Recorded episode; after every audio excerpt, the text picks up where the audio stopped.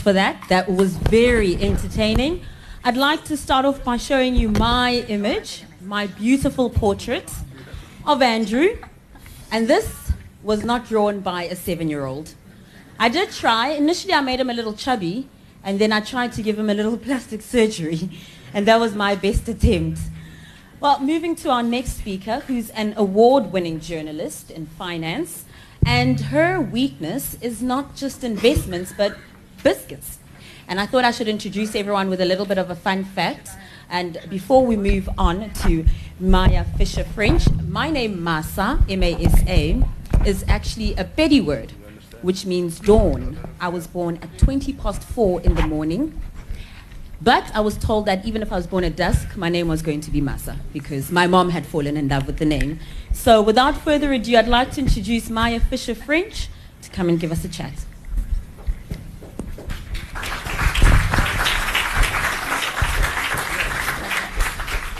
Okay, so I'm doing this thing from coming from the back. they had to mic me up first. Okay. Hold on.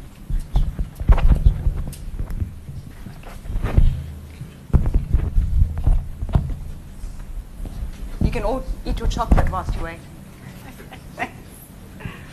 Uh,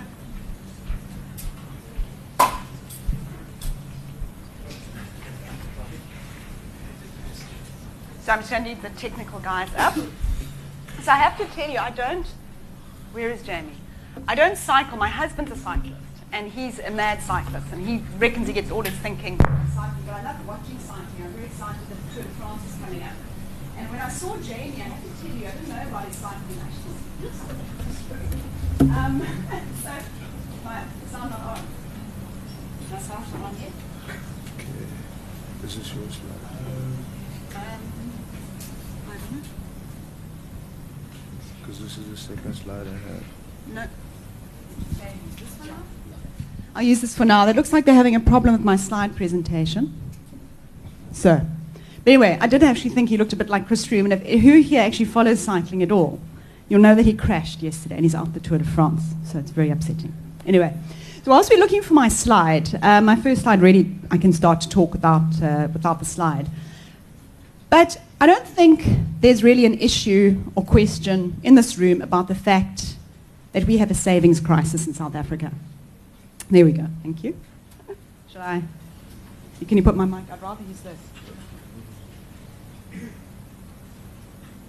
Technology. Okay.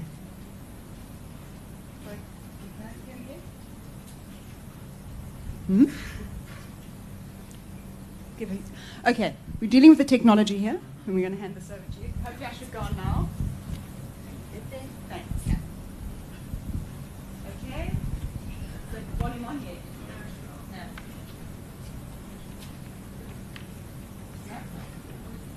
How do you use yeah. Give me a thumbs up when I put the down. This is tricky. I've got too many things in my hands here. All right, so let me get back to the point. I don't know if uh, um, I, I kind of uh, been working in the industry now. I've ex industry. I've worked in, in uh, for a private bank. I've worked for a stockbroker. I now write. Is that working now? I'll get feedback. Um, I actually now write um, and really do a lot of education around uh, savings and investments and credit and financial education. And really what I wanted to chat to you today about is this impact and correlation between credit and savings. Now, I don't think there's a question in this room about the fact that we actually have a savings crisis in South Africa. We actually have a negative household savings rate. So people are actually disinvesting. Our savings, the national South African savings rate is all corporate savings. It's not households. We actually, as a households, dis, dis save.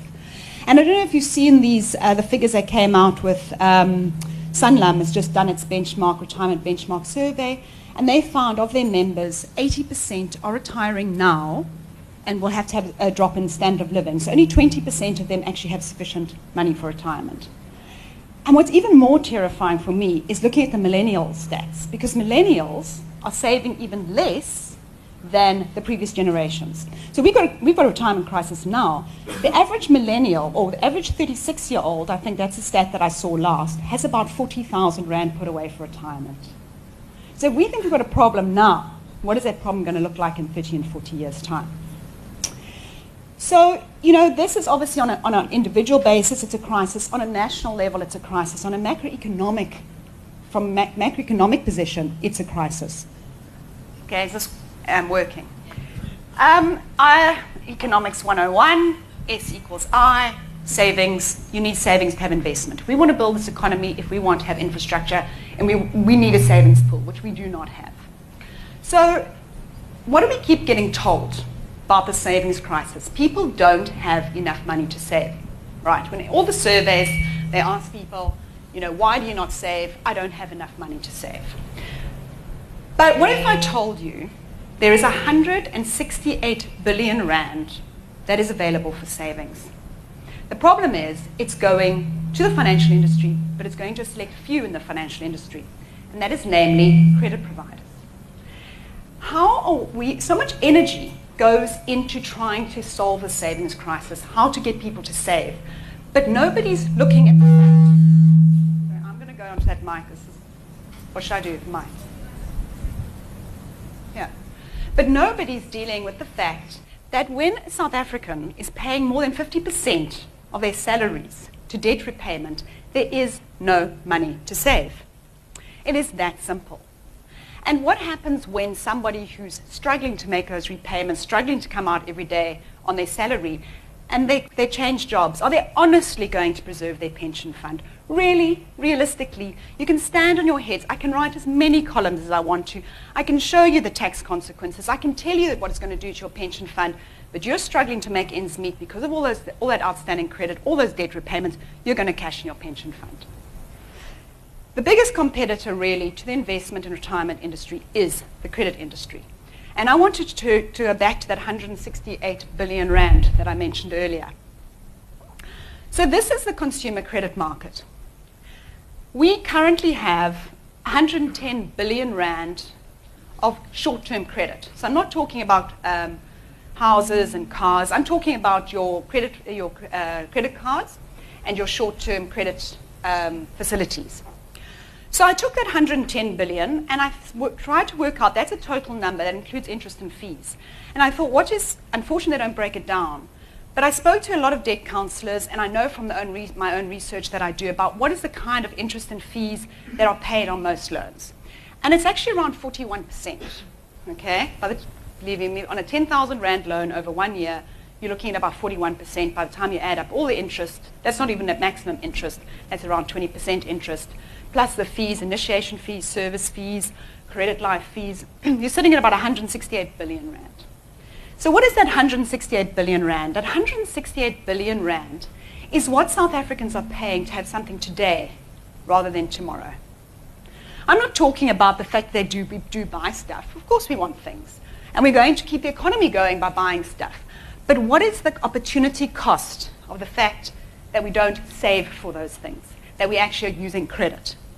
Just to give you an idea, total consumer debt credit in South Africa is 1.8 trillion, but this is an important number. Unsecured credit has doubled as a percentage of consumer credit over the last 10 years. That is what has been happening in the credit market. So for me, when I look at this figure, I see a wealth transfer from South African, potential South African savings to the credit industry. And we focus on, you know, we keep focusing on the behavioral aspects of savings. And we talk about financial literacy. And I can't tell you how important financial literacy is. It's why I have a business. It's why I do what I do. But I think there is actually, when it comes to savings, there is a link between the amount of credit available to South Africans and our low savings rate.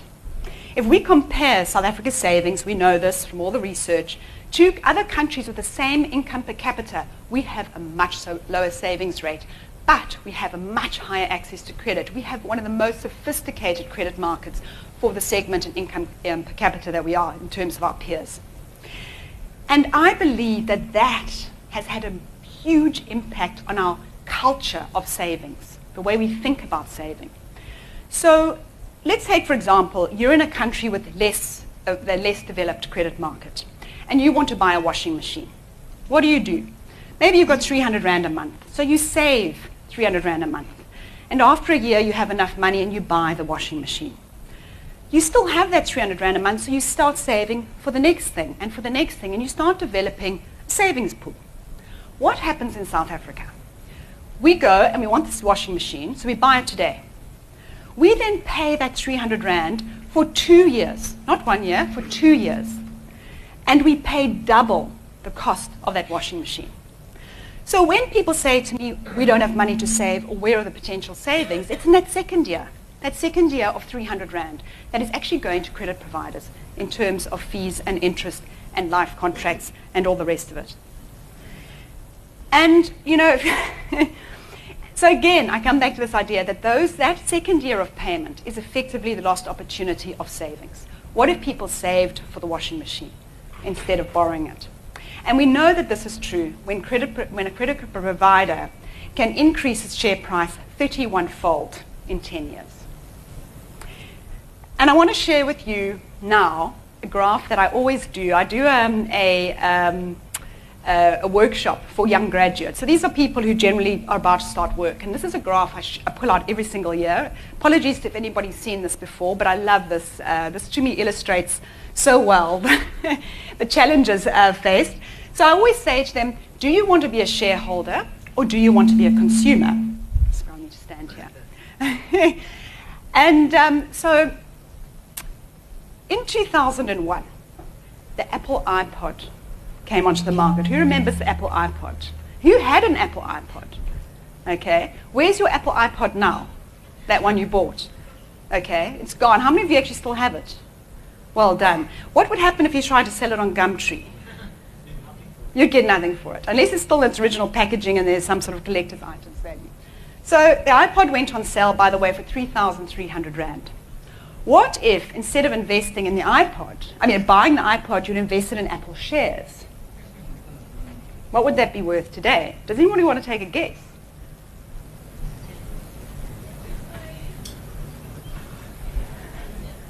How much? 100,000. Okay, this is 2018. I haven't updated my slide. Okay, we agreed iPod worth zero, Apple 900,000. and what's very funny is I've been using this example for quite a few years. And I remember when I did the first example, it was 500,000. And I remember thinking, wow, Apple's done really well. We probably shouldn't be investing in Apple now. It's really run quite hard.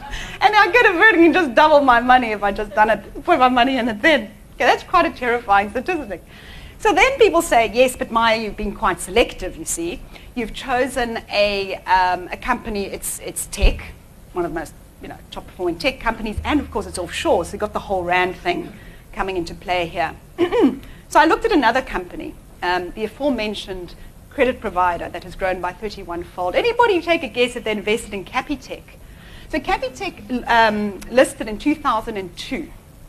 I'll give you a hint. It, did, it listed at two rand a share. if you can do the maths. In 2002, instead of buying an iPod, instead of borrowing money from Capitec and buying the iPod, what if you'd invested in Capitec? 1.8 million rand. Can you believe it? I actually have checked these numbers so many times because I can't get my head around them. Um, so I obviously, when I, when I speak to my graduates, I say to them, you see, these companies do well because people borrow money from Capitec and invest in, in and buy um, Apple goods. That's being a consumer. If you want to be a shareholder, you invest. But for any of you investment professionals, credit, if you think tech's the new industry, really credit has made people a hell of a lot more money. And hence why we have so much access to credit. Ah, so let me just go back a step, step there. Um, but I just want to say that this, um, this, this phenomenon of um, using credit for uh, this phenomenon of savings and credit uh, being sort of juxtaposed is not a South African phenomenon. It's not that, that we in South Africa just have a mental problem and we just love credit and we forego all savings and all of that and that there's something wrong with our psyche. We are seeing this as a trend across all developing countries. So wherever credit is extended or where there's credit extension, we see a drop in the savings rate.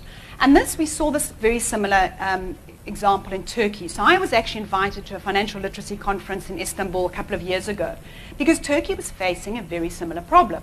So in the early 2000s, they had virtually no household debt. There was, household credit was, was, was pretty much negligible.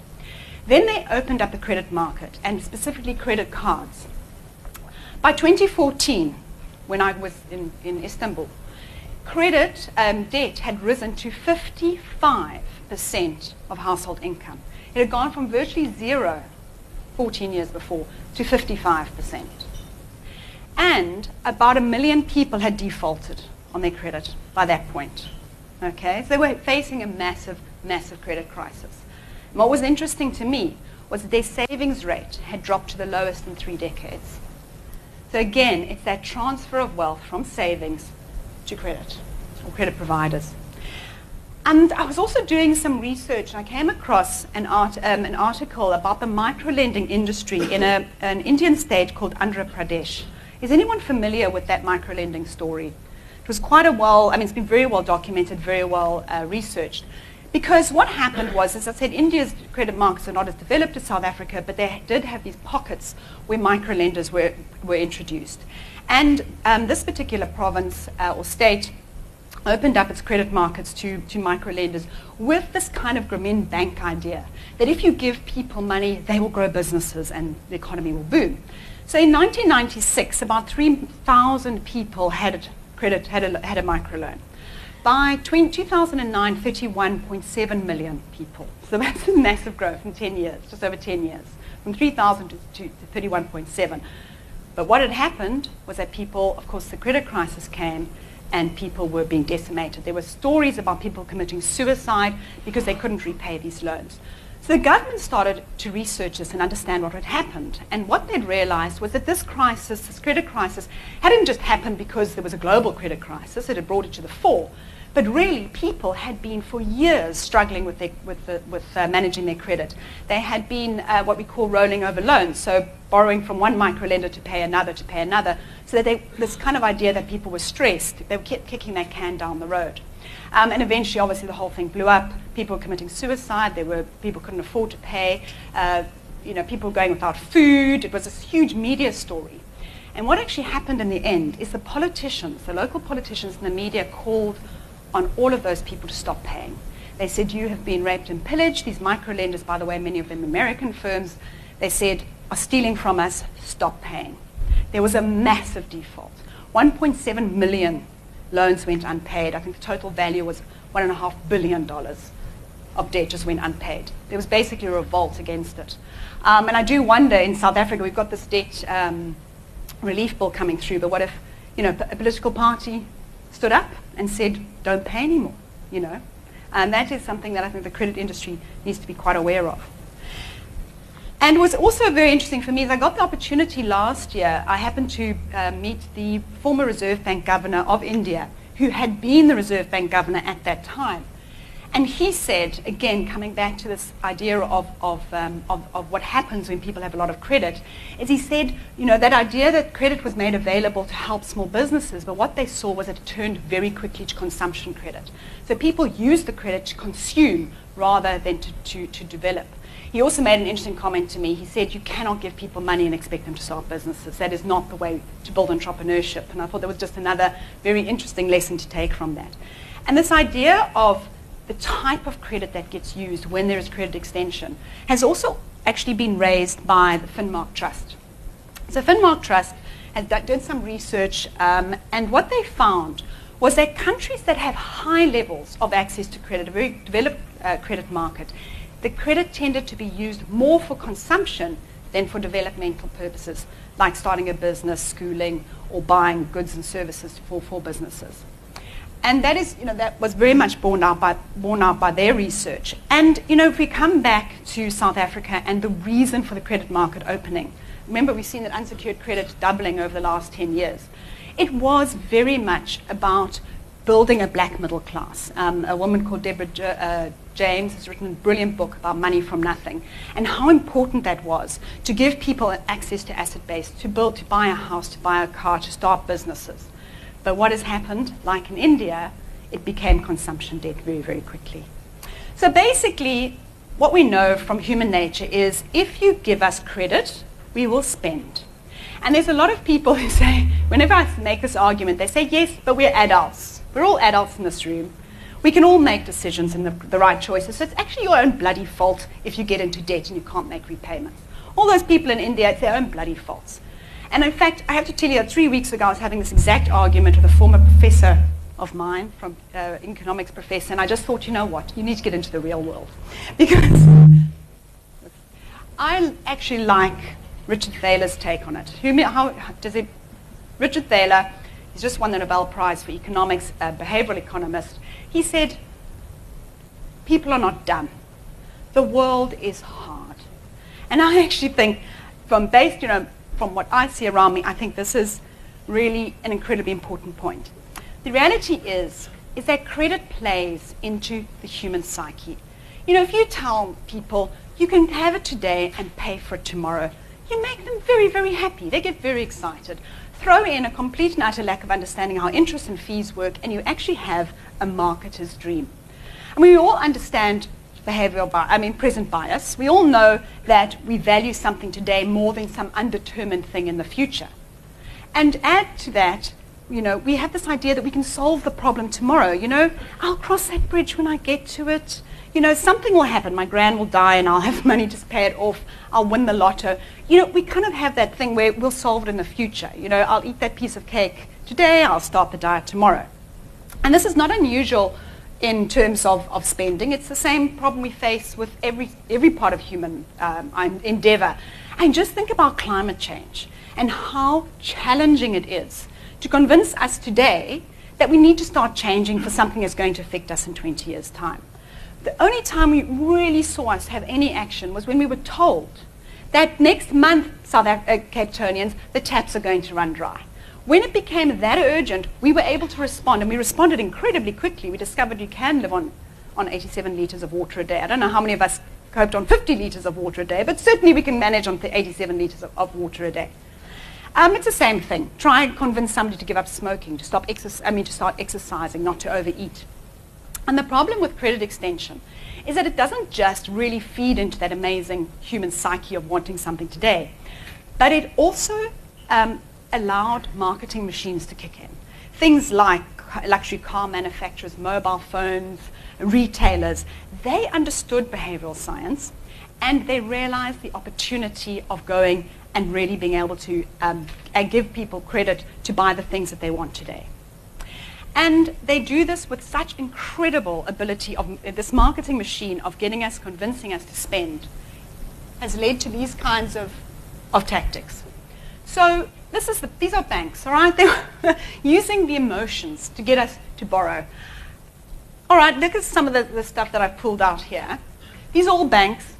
Okay, Standard Bank you have the dream, we have the loan.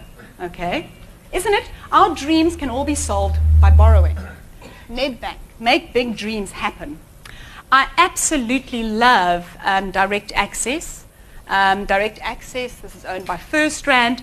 Give yourself a break by taking out a holiday loan. So, really, credit is seen as a way of giving us our dreams. Don't worry, you can have it today. Why wait? You deserve it. Go on. I mean, you know, um, I put up a couple of the retailers ones because you deserve it. We all deserve a loan. And I did want to have to include this. This is actually a campaign. The Mercedes Benz one was a campaign that was actually in December, um, where it was really encouraging you to take your bonus and buy a Mercedes. Now, put. Now think about it. You're an, a, a, financial advisor, or you know, you're trying to convince the poor guy to go and put his money in a retirement. Take what do we tell them? I write this every year take your bonus and put it away for your retirement. Okay? Except your retirement's done bugger all for the last four years. Okay? It hasn't given you any return. Your advisor's stealing 2% fees from you. And you know what? This guy is promising you a lifestyle, okay, with his uh, Mercedes. This, these are easy. You know, people are going to fall for the, the, the kind of emotional um, appeal that is out there. So Sorry, I'm now I'm going too quickly. Oh, I've lost my track here. Oh, sorry, my, sli- my, my uh, slides got a little bit mixed up there. Okay, so if any of you have read Daniel Kahneman's um, book, Thinking Fast and Slow, how many of you here have, have read that? Okay. So I found the most terrifying book I've ever read in my life because I worked out that nothing I do is influenced by my decisions. It's all influenced by somebody else telling me what to do. Okay? It is so easy to manipulate us.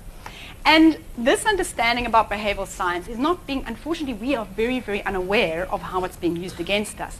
But we've got retail industries and credit, credit providers who have a very good idea about how you want, you know, about how to go and tap into our, our psyche. And I want to use an example, okay? So if I'm trying to lose weight, you mentioned my biscuit issue earlier. I have a biscuit issue. I never keep biscuits at home because I would just go and eat the whole packet immediately. And I also certainly wouldn't go out and meet uh, my friend at my favorite coffee shop um, or bakery if I was trying to lose weight. I would remove all temptation. But now try not to spend money. How do you remove that temptation? From the minute I switch on my cell phone in the morning, I am inundated with social media messaging to spend money.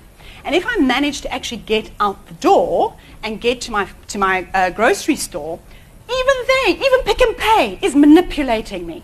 And I discovered this when I was doing some research on the layout of grocery stores. And it did solve a, a kind of a, a problem that I've had or a query I've had for a very long time.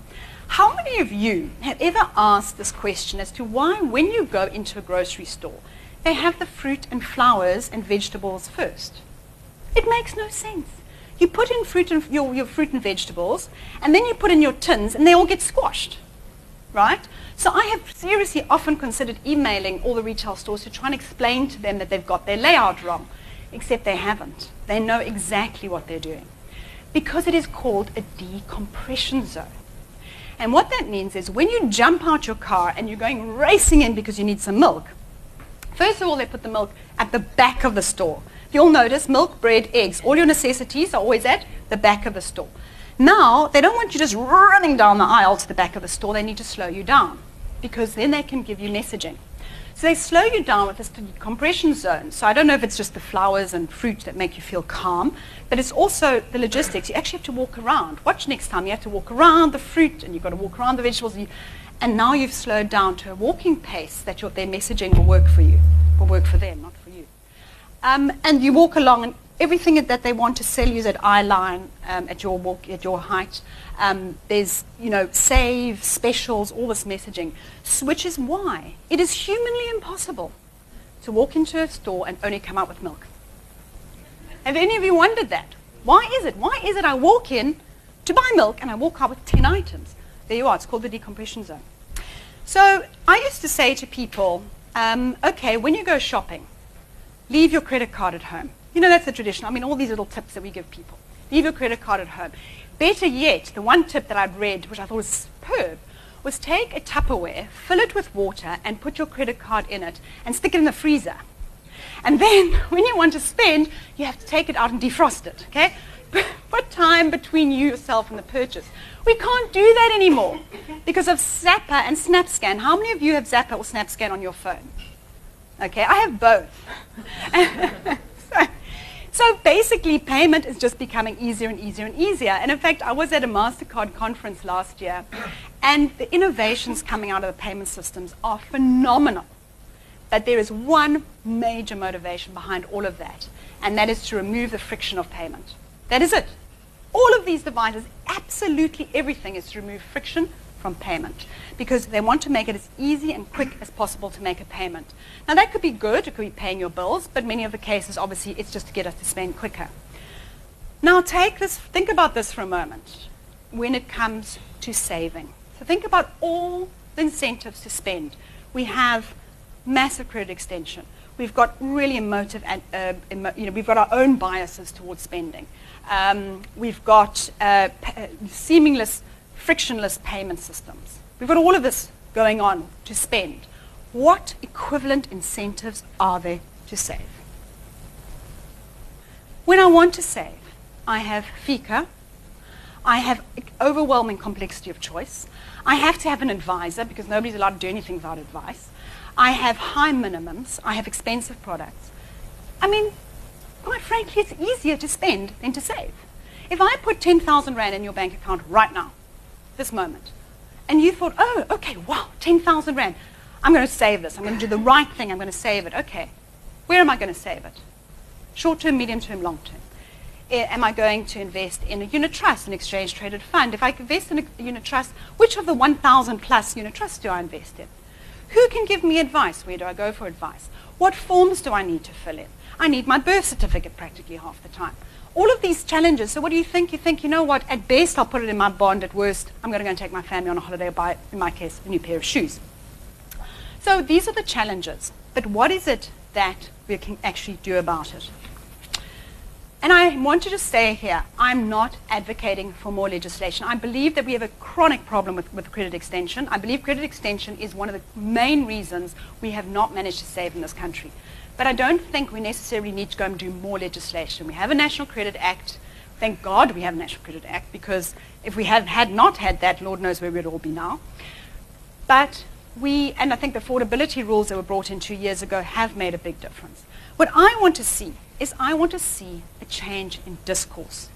I wanted that when we see campaigns by banks to, buy, that your dreams need to be funded by loans, we need to make them embarrassed. We need to make that no longer an option, that that doesn't come up in their next branding campaign. And I also want us to have a little bit more social outrage about these kinds of things. This is an SMS that went out from a very large financial institution. Many of you here probably work for this financial institution. Its primary reason for being is actually not lending. It's an investment insurance house.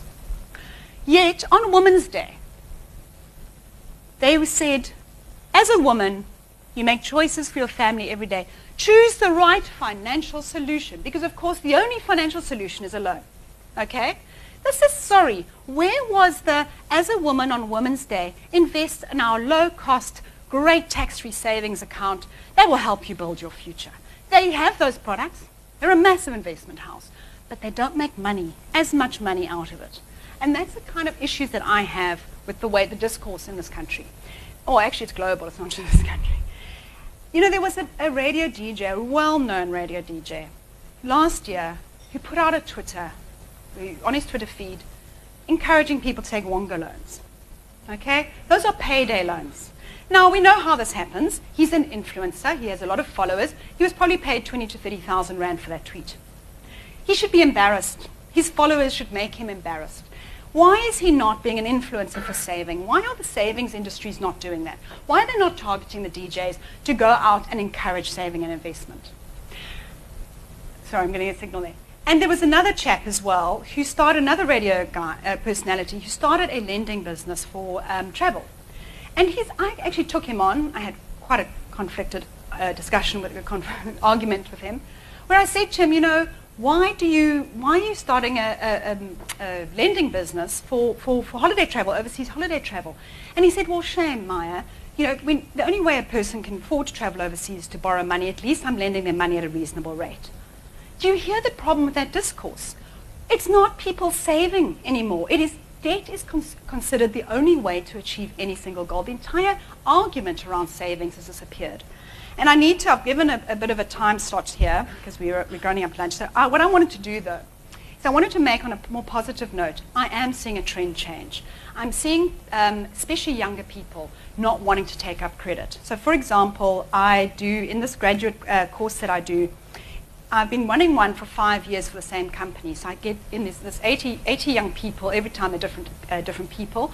And I always say to them, what, how many of you have existing credit lines? And in the beginning, maybe um, half the room were putting up their hands. This year, only five did out of the 80. And when I ask them why, they say because we don't want to take on credit. We've seen the mistakes others have made. So there is a trend. And I also believe that you can give people tools. And when you give people tools to get out of debt, they do take them. And I want to talk a little bit about my passion project. Uh, I always get an opportunity to talk about this. This is a very powerful example. So Money Makeover is a competition that I run with City Press. Currently, ABS is the main uh, sponsor. But we take six people um, with financial challenges, and we put them through a boot camp. This is the third time I've run it. We've now had our winner for the third time. And every single time, we've managed to get at least five of those six candidates out of short term debt in six months, within six months. It is as simple as how to do a budget, how to create a debt repayment plan. It is not rocket science. And I want to tell you a little bit about Samcare, our winner this year. So Samcare managed in six months, she was an over-indebted youth, 26 years old. In six months, she paid off 45,000 Rand of her short-term credit and built up a 26,000 Rand emergency fund. That's what she did in six months with a little bit of guidance. Let me tell you how Samcare got into debt. Samcare got her first paycheck. Well, was got a job, got a first job, went to the bank and said, I need a bank account. The bank said, great, here's a bank account with an overdraft facility. It's the first thing they'll do, give you an overdraft facility. Because the messaging, remember I spoke about that discourse, is you can only manage your money with an overdraft. They didn't give her a budget. They didn't give her a piece of paper that said, this is how you budget. They said, you manage your money with an overdraft because when you don't have money at the end of the month, you can go into your overdraft. Couple of months later, she became a victim of that 99 Rand debit order scam, goes back to her bank to try and resolve it. The bank says to her, oh, you've had your account with us for a couple of months, here's a credit card. So she thought, wow, this is fantastic. And she said to me, Maya, everybody was giving me credit and I got greedy. I had a credit card, I had an overdraft facility, I had clothing accounts. And she was living a lifestyle that she had not been able to live when she was a student and she could show off, she could do Instagram pictures and all the rest of it. And then disaster strikes, her mother gets sick, they need money. She needs money for hospital bills. The problem is some kids got no savings at all, zero savings. And she's got all these credit lines that she's tapped out and is paying back to. So, microloan, right? And they give her a microloan. The next emergency comes, another microloan. And so the entire debt cycle starts. Not once was Samcare offered a savings product. And what Samcare said to me as well, she said to me, you know, Maya, when I got into financial difficulty, no one was interested. The banks were there to lend her money. When, she became, when it became a problem, they wanted to wash their hands out of, of her. And I want to, just in conclusion, I want to see this model changed. I want somebody to walk into a bank for their first paycheck, with their first paycheck, where the bank says, here's your check account, and you know what? We're not giving you an overdraft facility, we're giving you a savings account. And you're going to start putting 500 Rand, however much it is, every single month into that savings account so that you can build up an emergency fund. So you do not need an overdraft facility because credit should not be the first port of call. And when you do come and ask the, the, the bank for money, they say, well, you know what, this loan will cost you a thousand rand a month to repay.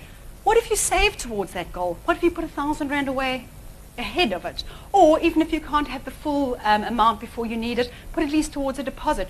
Where are those conversations? Where is it? Here is how to do a budget those conversations need to change. Banks have to start changing the way that they, ha- that they deal with their customers. And as a very final note, I would also like to see financial advisors doing the same thing. When you do your certified financial planners um, qualification, there is not a single module about budgeting or debt repayment. Not a single one. In the Money Makeover, the first year we did it, we worked with some young, um, uh, young financial advisors. They'd only been in the industry about a year. And I, of course, took them to the process. I said to the advisors, you have to, because the advisor works with the money makeover candidate. I said, you have to do the budgeting, you have to, sh- a debt repayment plan, an emergency fund. They were blown away. They'd never seen anything like this, even for their personal selves. And when I said to them, why are you not doing this with your clients? They said, our companies need us to sell. If we walk out of that meeting without having sold a policy or an investment, then we don't meet our targets. And this is my question to the industry. It's if you want to build savings, if you want your guys to be able to sell investments, you're going to have to make sure there's actually money to save. And how do you do that? You start off by dealing with the credit crisis. You start off with actually helping people budget and get out of debt so that they have 1.68, 168 billion rand to put into the investment industry. So thank you.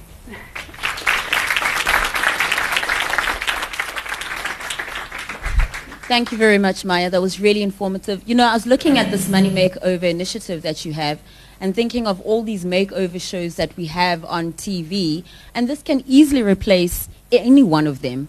You know, just to see an all female cast doing that.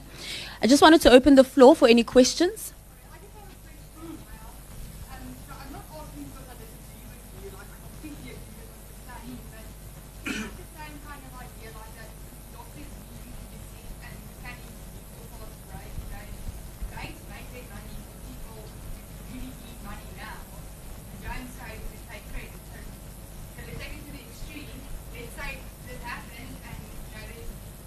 more of a savings culture than a credit culture, what does that mean for the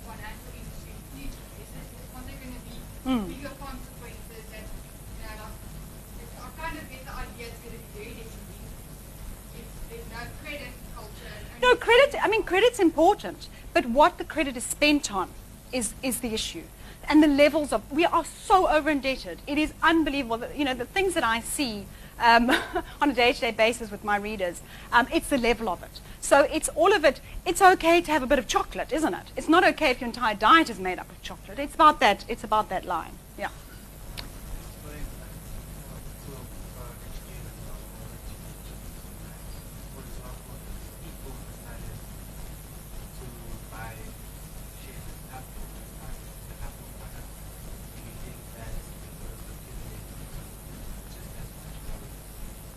Okay, so to what extent is values current Apple, uh, Apple, uh, Apple's current value based on the credit market?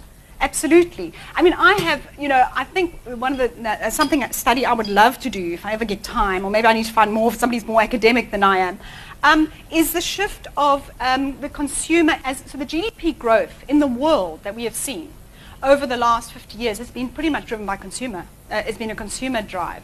So what if we reverted back and we'd kept the, the, the percentage of the consumer GDP the same? Would we have seen the same growth rates? We definitely wouldn't have. And the thing is that that, that consumer that consumer growth has been driven by debt and by, by credit, which is why we, we're sitting in the problem we do now. So there's a massive issue here about how much of the growth has been real, how much of it is almost the forward paying um, and borrowing from the future in order to, to drive that growth. So it's quite a big economic question here, macroeconomic question about all of those things. Um, with uh, South Africa's poor culture of saving, uh, do you think it's important to promote more informal saving schemes like stokvels and things like that? Stokvels are like, for me, it, it is this, it's a national treasure. So many South Africans, and I'm obviously specifically black South Africans, but they are, it is, Stokvels are, it's fundamental, it's like in the DNA Um, everybody belongs to Stokvels, whether it's a grocery Stokvel. So many women that I know have formed these Stokvels initially. And um, you know what Stokvels are? When a group of people get together and they contribute. And they don't, um, they're, you know, they're, they're black professional women now. They don't need to, they're not saving for groceries. But they just keep saving and saving and they don't know really know what to do with the money now. And these, there's this massive pot potential to move into investment clubs.